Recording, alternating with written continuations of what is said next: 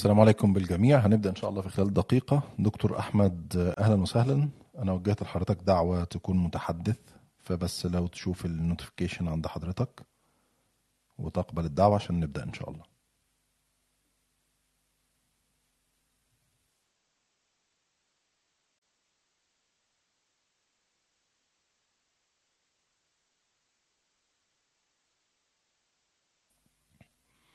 أهلا وسهلا دكتور. حياكم الله أخ أسامة. بارك الله فيك وحيا الله. هل سامعني كويس؟ هل صوتي واصل؟ نعم صوتك واضح جدا. ما بعرف صوتي واضح؟ آه صوت حضرتك واضح جدا. هنبدأ في خلال دقيقة إن شاء الله. تفضل سيدي.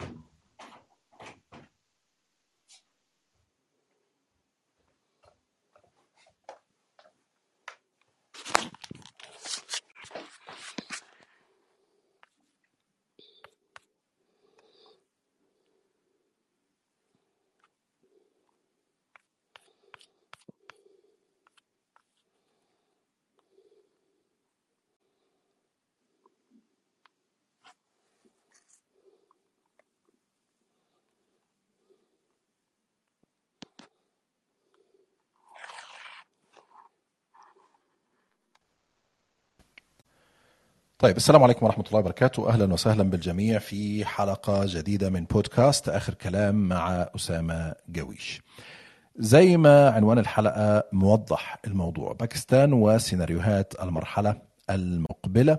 مساء السبت التاسع من إبريل. صوت البرلمان الباكستاني على حجب الثقة عن حكومة رئيس الوزراء عمران خان بأغلبية 174 نائبا. في حين كان القرار يحتاج لسحب الثقة عن رئيس الوزراء. دستوريا إلى موافقة 172 صوتا.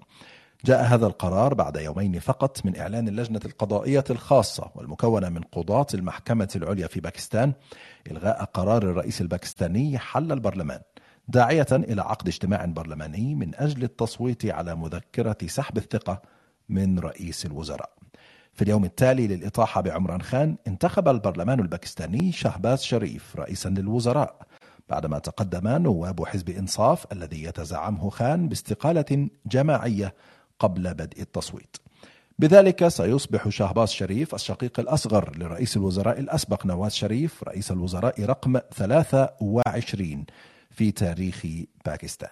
سنتحدث بالتأكيد عن سيناريوهات المرحلة المقبلة خاصة وأن عمران خان كانت له تصريحات نارية منذ يومين بأن على الجميع تصحيح هذا الخطأ وإلا فإن أنصاره سيصلون إلى إسلام أباد.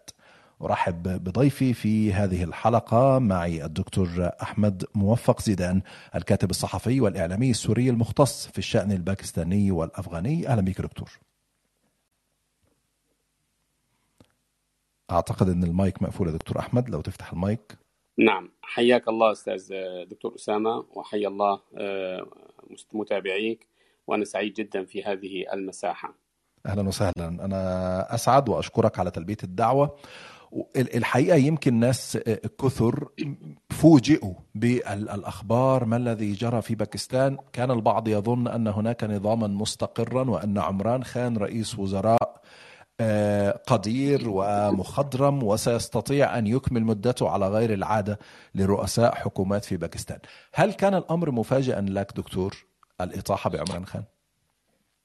يعني أنا بالحقيقة بحسب خبرتي في الشأن الباكستاني كما تعرف بأنني أمضيت حوالي 30 عاما ولا زلت أتابع الشأن الباكستاني ولي زيارات متكررة لباكستان أتابعها بشكل أعتقد جيد لم أكن مفاجئا ولم تفاجئني آه، الأوضاع التي حصلت في الفترة الأخيرة لأنني أدرك تماما هناك مقولة في باكستان عندما وصلنا إلى باكستان نسمعها بشكل متواصل خصوصا في الأوساط السياسية والأوساط النخبوية الله أمريكا الجيش.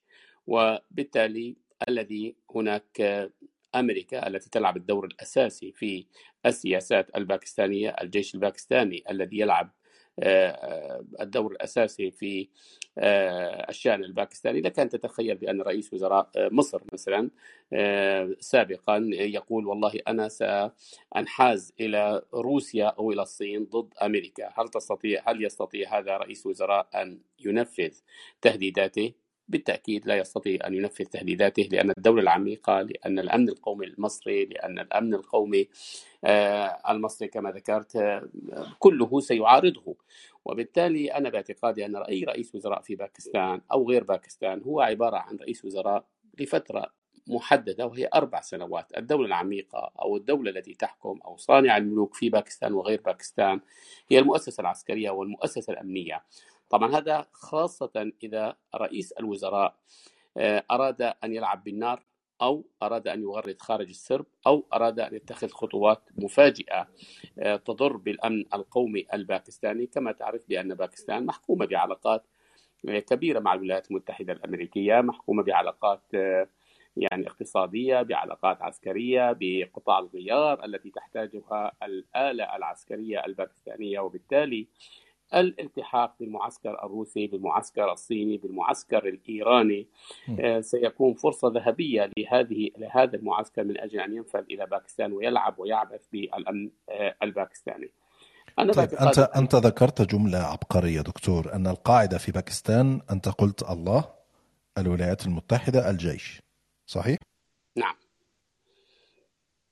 آه، دكتور أحمد أنا أسمعك. نعم صحيح. نعم طيب. آه، يعني أنت قلت في مقالك آه، في الثاني عشر من آه، أبريل بدأته أيضا بجملة عبقرية فقلت قلما تمكن رئيس وزراء باكستاني من إكمال فترة حكمه في بلد مضطرب تقاسم فيه العسكر والساسة الحكم على مدى تاريخه القصير منذ انفصاله عن الهند 1947 طيب لو بدأنا دكتور بثنائية الولايات المتحدة والجيش ما هي الأخطاء التي ارتكبها عمران خان؟ تجاه الولايات المتحدة وتجاه الجيش؟ طبعا عندما أتكلم عن الولايات المتحدة الأمريكية أتكلم عن الجيش وعندما أتكلم عن الجيش أتكلم عن الولايات المتحدة الأمريكية. ليس معنى ذلك أن الجيش عميل الولايات المتحدة الأمريكية أو الولايات المتحدة الأمريكية هي سيدة اللعبة في باكستان بقدر ما أن الطرفين محتاجين لبعضهما محتاجان إلى بعضهما البعض. يعني أنت عندما تتحدث عن المسألة الأفغانية تدرك الولايات المتحدة الأمريكية بأنه لولا باكستان لا تستطيع الولايات المتحدة الأمريكية أن تصل إلى أفغانستان وعندما أرادت الولايات المتحدة الأمريكية السيطرة على أفغانستان وضرب حركة طالبان الأفغانية طوال 20 عاما بدون الاعتماد على باكستان استطاعت باكستان أن تنغص على الولايات المتحدة الأمريكية وجودها في باكستان. ورأينا كيف استطاعت الولايات المتحدة استطاعت طالبان ومن ورائها باكستان إلحاق الهزيمة بالولايات المتحدة الأمريكية. طبعا الجيش الباكستاني أيضا يدرك تماما بأن بأنه لا يستطيع لا يستطيع أبدا أن يواجه الهند لا يستطيع أن يواجه آه، تحديات كبيرة داخلية وتحديات انفصالية وتحديات خارجية دون الاعتماد على الولايات المتحدة الأمريكية، إن كان الاعتماد عسكريا بحسب ما هو معروف بأن معظم أسلحة آه، الجيش الباكستاني أمريكية وبالتالي سيحتاج إلى قطع غيار ونحو ذلك، ونحن رأينا بأنه في الأسبوع الأول والأسبوع الثاني للغزو الروسي لأوكرانيا كيف أن آه، روسيا طلبت قطع غيار من الصين، إن كانت دولة كبرى بحجم روسيا تطلب قطع غيار من الصين فلك أن تتخيل الصورة كيف ستكون الصورة في آه، باكستان، هذا من ناحية عسكرية، من ناحية اقتصادية لا ننسى بأن باكستان مدينة للصندوق النقد الدولي والبنك الدولي بأكثر من 60 مليار دولار وبالتالي هناك حاجة اقتصادية للدعم الغربي. لا ننسى أيضا النخب الباكستانية والنخب العربية والنخب الإسلامية كلها مرتبطة بالغرب. لا نرى أي نخبة من النخب الباكستانية أو العربية تخرجت من الصين أو تخرجت من روسيا أو تخرجت من إيران وبالتالي أنت معتمد في نخبك على الغرب. كل هذه العوامل لا لا يستطيع أي رئيس وزراء باكستاني أو رئيس وزراء غير باكستاني أن يغرد خارج السرب وحتى عمران خان نفسه تخرج من هارفارد يونيفرسيتي وبالتالي لم يتخرج لا من روسيا ولا من الصين. شخصية عمران خان هي شخصية بشتونية والشخصية البشتونية فيها نوع من الاستقلالية ونوع من الاعتزاز بالنفس. كلنا نعرف بأن عمران خان عندما جاء إلى السلطة في عام 2018 جاء إلى السلطة بدعم الجيش الباكستاني ولولا الجيش الباكستاني ودعم الجيش المؤسسة العسكرية الباكستانية أنا باعتقادي لا عمران خان ولا أي واحد من عمران خان يستطيع أن يهزم حزبين تقليديين متجذرين في الحياة السياسية والإقطاعية الباكستانية كحزب الرابطة الإسلامية الذي يقال عنه بأنه روح باكستان يقوده نواز شريف أو شهباز شريف وحزب الشعب الباكستاني بزعامة بوتو زرداري لا فرق إذا عمران خان أراد أن يكسر هذه القاعدة هو الذي أتى به الجيش والآن حاول أن يتمرد على الجيش. تخيل أنت أن عمران خان في اليوم الذي غزت فيه روسيا أوكرانيا 24 2 هذا 24 2 الماضي. نعم. آه، يلتقط صورة مع بوتين. هذه الصورة لها ثمن كبير جدا دكتور أسامة لا تكاد هل كان هذا خطأ استراتيجي دكتور؟ أنا باعتقادي ليس خطأ. هذه حماقة. أنا بالنسبة لي هذه حماقة لعدة أسباب. أولا لا تتخيل لا تتخيل أن روسيا سيصفو ستصفو آه، لباكستان. روسيا بالعمق بالعمق الروسي. من النخب إلى السياسيين إلى الأمنيين الاستخباراتيين. ودعت دور الاستخبارات آه، آه، الكي جي بي. تدرك تماما بأن باكستان هي أداة من أدوات الغرب التي مزقت الاتحاد السوفيتي والتي أنهت الاتحاد السوفيتي. ونحن نعرف أن بوتين حتى الآن مهجوس ومهووس بقضية أن انهيار الاتحاد السوفيتي كان أكبر خطيئة جيوستراتيجية في القرن العشرين، اذا من الذي تسبب في انهيار الاتحاد السوفيتي؟ أحد الأسباب أحد الأدوات كانت باكستان بدعمها المجاهدين الافغان، هل تعتقد أن الاتحاد السوفيتي أو روسيا الحالية ستصفو لباكستان وستقيم علاقات آه، يعني عادية نحن نعرف على مستوى الأشخاص وكما يقال ما ينطبق على الأشخاص ينطبق على الدول على مستوى الأشخاص لا تستطيع أن تقيم علاقة مع شخص إلا أن تجربه سنة وسنتين وثلاث وأربع وربما عشر سنوات. فكيف على مستوى الدول أن يقتنع بوتين؟ والله أن عمران خان جاء والتقط له صورة. أنا باعتقادي هذه صورة الموت هذه صورة إسقاط عمران خان وصورة تنحي عمران خان. وأنا باعتقادي هذه رسالة ينبغي أن تكون لكل الزعماء الذين يريدون أن يقفزوا من تحت الدلف إلى تحت المزراب كما يقولون. أنت مع الولايات المتحدة الأمريكية أم مع الاستبداد؟ وأنا أذهب أبعد من هذا دكتور أسامة. أنا باعتقادي حسب خبرتي في الشأن الباكستاني بأنه منذ 20 عاما 25 عاما منذ أيام ضياء الحق الحلم الحلم الذي راود الإيراني الحلم الذي راود ملالي آية الله آية الله في طهران هو تخريب العلاقة الأمريكية الباكستانية. تخريب العلاقة الأمريكية الباكستانية يعني أن باكستان تقع في الحضن الإيراني في الحضن الصيني في الحضن الروسي وبالتالي سيكون هناك مصير باكستان كمصير لبنان اليوم تحت قيادة حزب الله. طب هناك سؤال دكتور. يعني إذا ما نظرنا للعلاقة ما بين الولايات المتحدة وباكستان فيما يتعلق بالمساعدات الخارجية على سبيل المثال سنجد أنه في عام 2010 كانت المساعدات الأمريكية إلى باكستان تبلغ 4.5 مليار دولار. أما في عام 2020 قبل الحرب الروسية الأوكرانية وقبل تقارب عمران خان مع روسيا لم تتجاوز المساعدات الأمريكية حدود 70 مليون دولار. برأيك لماذا؟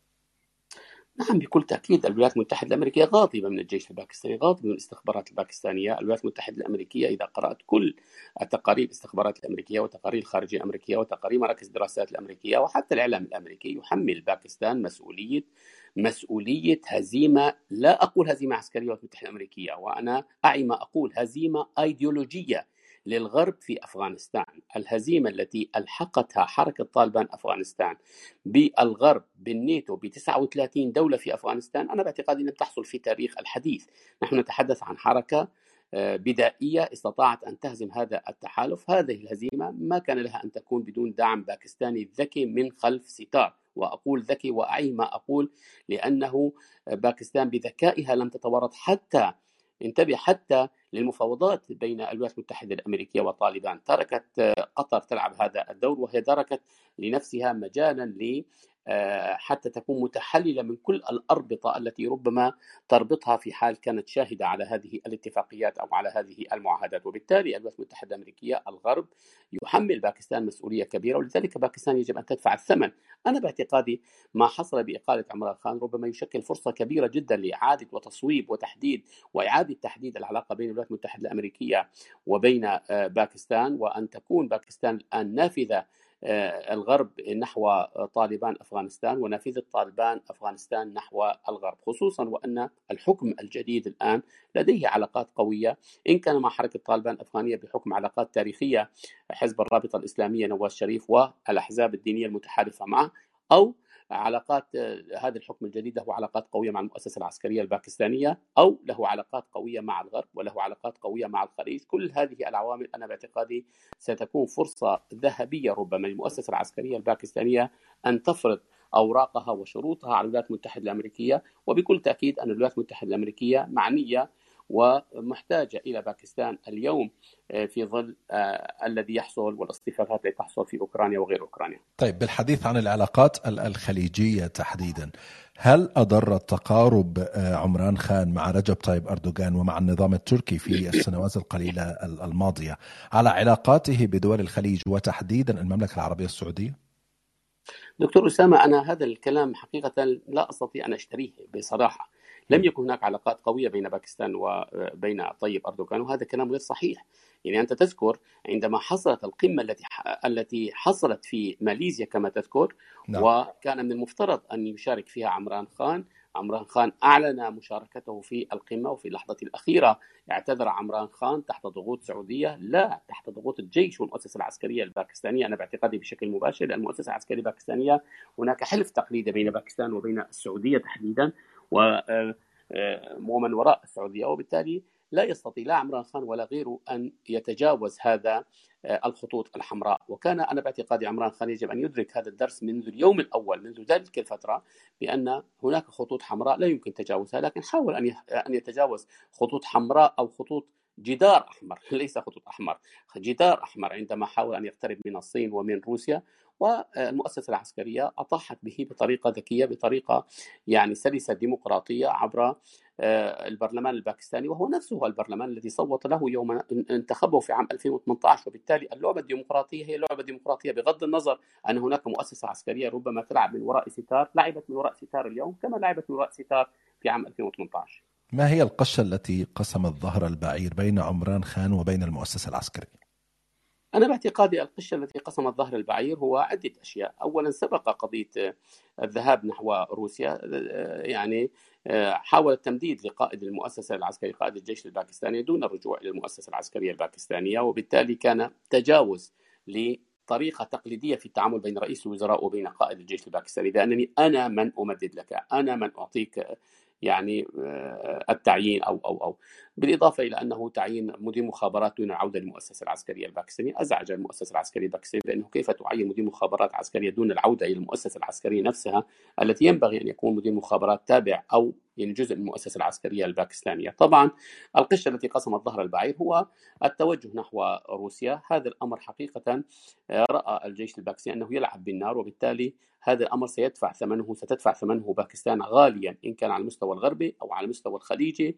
والأخطر من ذلك بأن باكستان ربما ستنحاز إلى معسكر الاستبداد وهو روسيا الصين إيران. يجب أن نذكر بأن باكستان بغض النظر عن دور المؤسسة العسكرية والمخابرات و ولكن في الأخير هي يعني دولة شبه ديمقراطية دولة ديمقراطية فيها انتخابات فيها حرية فيها آه، مجال للحريه آه، إن كانت حرية التعبير، حرية الإعلام، حرية الكلمة، حرية التصويت، يعني لا يمكن أن تقارن بين بين باكستان وبين الصين وبين إيران وبين روسيا، وبالتالي باكستان دولة ديمقراطية أقرب للتوجه الغربي، هذا الانحياز العمران خاني باتجاه روسيا، باتجاه الصين، باتجاه بوتين، باتجاه خامنائي آه، لا تستطيع لا الباكستان أن تهضمه ولا تستطيع القوى النخبوية في باكستان أن تقبله بالإضافة إلى أن طبيعة المجتمع الباكستاني كله آه، ترفض آه، هذه آه، الانحياز نحو معسكر الاستبداد ربما تسألني أو يسأل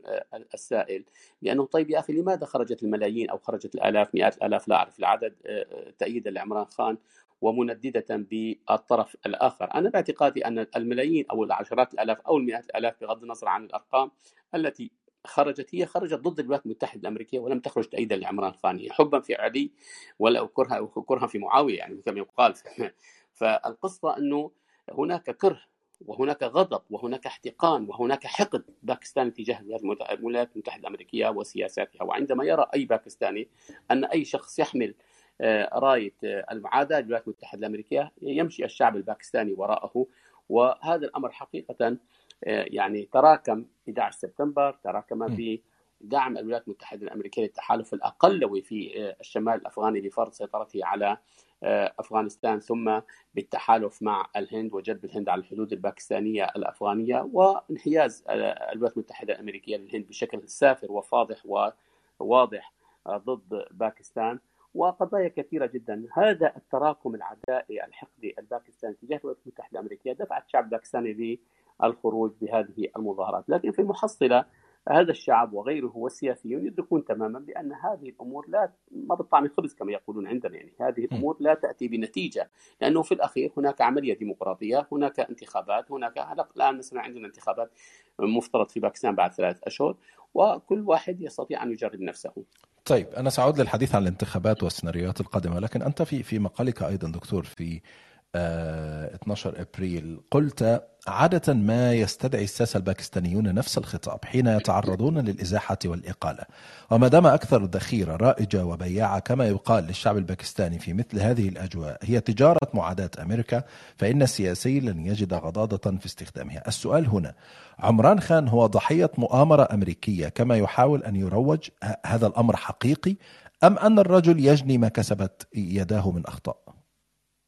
أنا باعتقادي يعني ممكن تكون آه، يعني two in one يعني ولكن أنا باعتقادي يعني النسبة الأكبر إنه هو ضحية. يعني هذا الامر حصل مع بنظير بوتو. أنا مع بنظير بوتو في 93 عندما اقيلت من رئاسه الوزراء التقيت بها في وسط إسلام أباد في بيتها في إسلام أباد F 8 وسألتها نفس السؤال يعني عن دور الولايات المتحدة الأمريكية في إقالتها مباشرة لكن كانت أذكى من عمران خان وتعرف عن بنظير بوتو ذكية وتعرف أنها ستأتي إلى السلطة وتعرف أنها تماما إذا عادت إلى السلطة يجب أن تتعامل مع المؤسسة العسكرية وإذا عادت إلى السلطة يجب أن تتعامل مع الولايات المتحدة الأمريكية وبالتالي هي حذرة كانت في كل تصريحاتها أنا لا أعرف عمران خان عندما يصرح مثل هذه التصريحات ثم يلتقي إلهان عمر عضو مجلس الشيوخ الأمريكي آه، بعد قليل أو يلتقي نعم. سفير الأمريكي يعني هذا الأمر أعطى انطباعات بأنه معنى ذلك أنت أين المؤامرة ضدك؟ أين المؤامرة ضدك؟ يعني إذا كنت تلتقي مع الهان عمر ونعرف الهان عمر وعلاقاتها مع بايدن و و وبالتالي عندما سالته مرة أخرى بنظير بوتو عن الولايات المتحده الامريكيه قالت لي أن الذي اقالني يوم آه، في 93 هي شركة يونيكول الأمريكية، شركة يونيكول الأمريكية كانت بالمناسبة تتنافس مع شركة بريداس الأرجنتينية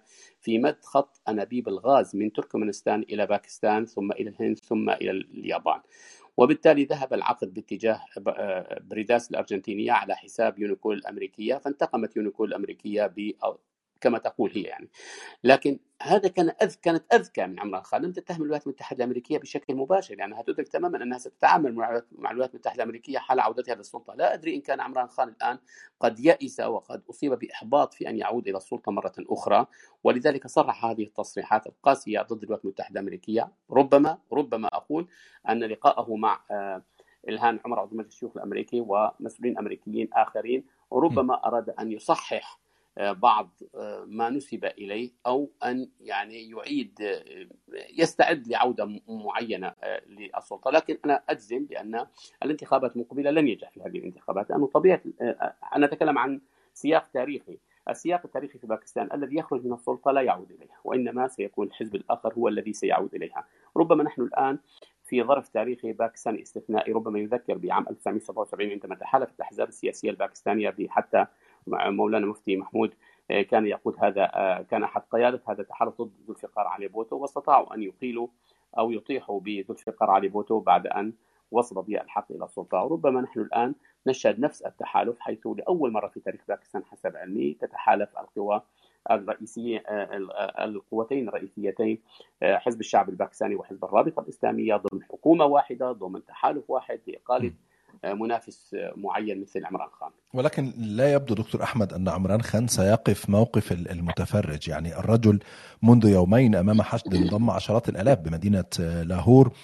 تحدث وقال نصا ايا كان من ارتكب خطأ فهناك طريقة واحدة لتصحيحه وهي إجراء الانتخابات في أسرع وقت ممكن ثم طلب من مؤيديه الاستعداد لتلبية الدعوة لما أسماه الزحف نحو العاصمة إسلام آباد وختم الكلمة قائلا انتظروا ندائي هل هذا الرجل ينتظر نتيجة انتخابات أم يحول الناس إلى الشارع؟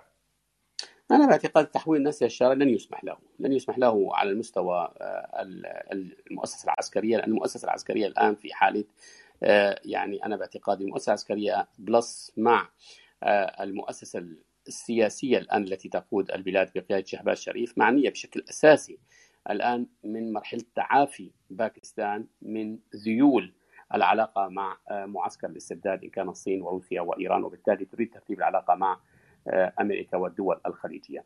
طبعا عمران خان أنا باعتقادي كل ما يقوم به هو استرضاء الشارع الباكستاني والحشد وتعبئة الشارع الباكستاني أنا باعتقادي للانتخابات المقبلة ولكي بنظره يسجل نجاح وفوز في الانتخابات المقبلة. الآن نحن أمام يعني عمران خان أمام حزبين رئيسيين تقليديين متجذرين في الحياة السياسية تتحدث عن عشرات السنين وبالتالي فرص نجاحي أنا لا أعتقد أنها ستكون مثل فرص نجاح 2018 ولكن بكل تأكيد كسياسي كإنسان سياسي يحق له أن تعرف يرفع مستوى ومنسوب الخطاب خطابه من أجل حشد وشد عصب الحزب حزب حزب الأنصاف الذي يقوده. هل الناخب الباكستاني دكتور وأنت عشت مدة طويلة هناك يتأثر بالدعاية على شاكلة المؤامرة الأمريكية ونحن ضحايا الاستبداد ونريد باكستان دولة مستقلة لا تخضع لأي سياسات الدول العظمى، هذا الخطاب يعني بالمصري بيأكل عيش مع الباكستانيين؟ يعني أنا باعتقادي أنه ليس كثيرا. يعني ربما هذا الكلام هذا الخطاب ربما في المظاهرات في الاحتجاجات في المسيرات ربما يعني تستطيع أن تحشد. لكن عندما تحق يعني تدق لحظة الحقيقة وتبدأ التصويت يكون التصويت بقى الآن هناك الإقطاعية السياسية تلعب دور كبير جدا، الإقطاعية المالية تلعب دور كبير جدا، الإقطاعية الايديولوجيه العرقية تلعب دور كبير جدا وبالتالي كل أقطاعية تستطيع أن تلعب دورا في المؤسسه في العملية الانتخابية، يجب أن نذكر أن حزب الرابطة الإسلامية نواز شريف على مدى تاريخه كان يستأثر بإقليم البنجاب الذي يشكل 60% من الشعب الباكستاني وبالتالي إقليم السند يشكل يعني يستأثر به حزب الشعب الباكستاني بزعامة بنظير بوتو وهكذا. وبالتالي أنا باعتقادي شبه يعني الانزياحات التي تحصل أحيانا بين انتخابات وانتخابات أخرى قليلة جدا حقيقة ولكن بالمجمل أنا باعتقادي كل حزب قد حجز مكانه في إقليم معين. الذي يخرج للتصويت الآن لل للمظاهرات تأييدا لعمران خان يخرج جيل الشباب. لكن يعني أنت عندما تتكلم عن مليون مليونين من عندما تتحدث عن 220 مليون بني آدم في باكستان وبالتالي يعني الرقم ليس كبير يعني. هذه القصة.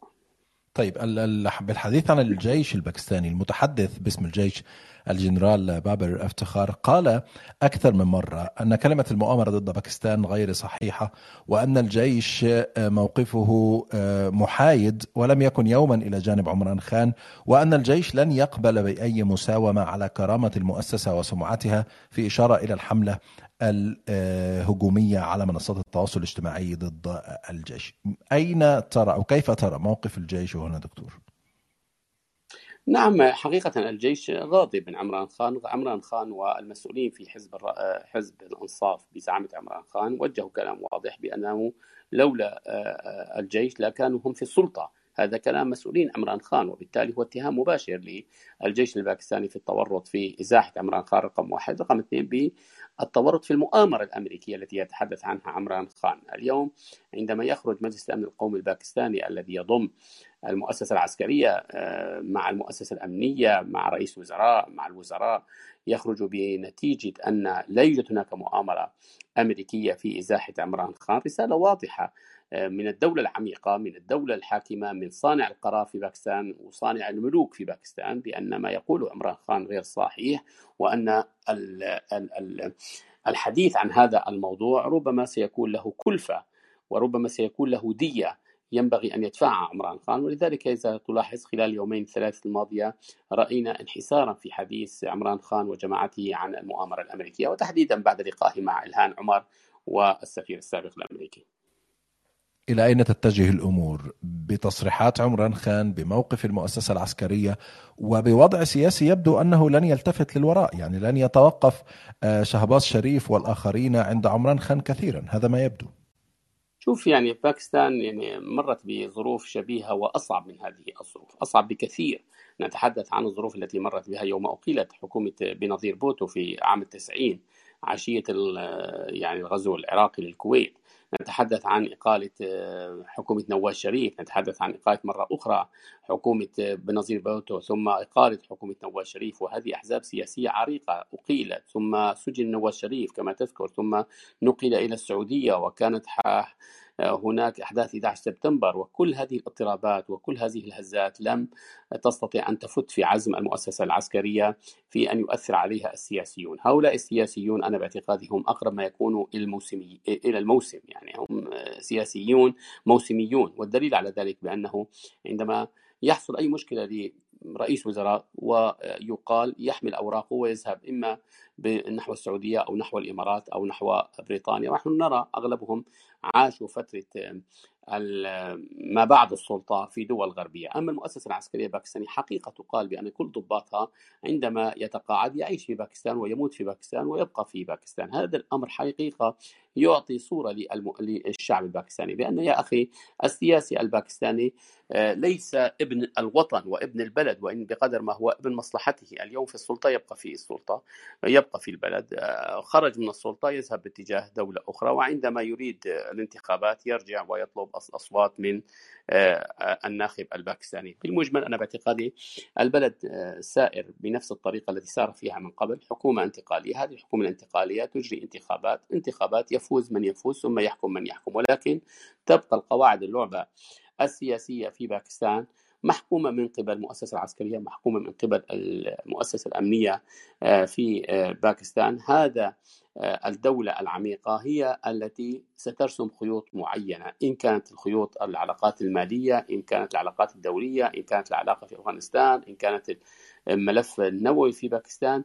يعني لا يستطيع أي رئيس وزراء باكستاني أن يغرد خارج سرب ويقول والله أنا اليوم نايم وصحي الصبح. بيقول والله أنا بدي بطل أشتغل مع الولايات المتحدة الأمريكية بدي أروح باتجاه إيران، يعني أنت تخيل أنت على مستوى العائلة الواحدة، على مستوى العائلة الواحدة عندما تكبر العائلة لا يستطيع صاحب الزوج أن يتخذ قرارا لوحده بمفرده، إذا يتشاور مع الأولاد ويتشاور مع الزوجة ويتخذ القرار بعد يوم يومين، فكيف برئيس وزراء يصحو صباحا يذهب إلى بوتين ويتصور معه ويضع المؤسسة العسكرية ويضع البلد ويضع المؤسسة الاقتصادية والمالية وفي حيث بيص وبالتالي تبدأ الولايات المتحدة الأمريكية والغرب بفرض عقوبات. افترض ماذا ما سيفعل يومها عمران خان أو غير عمران خان؟ ونحن نعرف في عالم الدول وعالم السياسة عندما يصرح رئيس وزراء أو وزير خارجية بتصريح واحد ممكن تكون زلة لسان أو غيرها يدفع البلد ثمنا باهظا. ولذلك الحقيقة هذا العمل الذي قام به عمران خان وهذا الذي يسوق له بعض المشايخ وبعض العلماء وبعض الإخوة يعني الحقيقة للأسف الشديد يعني الإخوة العاطفيين الديماغوجيين بأنه والله هو ضد أمريكا، يا أخي هو ضد أمريكا يعني روسيا أحسن من أمريكا؟ يعني هو ضد أمريكا يروح على الحضن الإيراني أحسن؟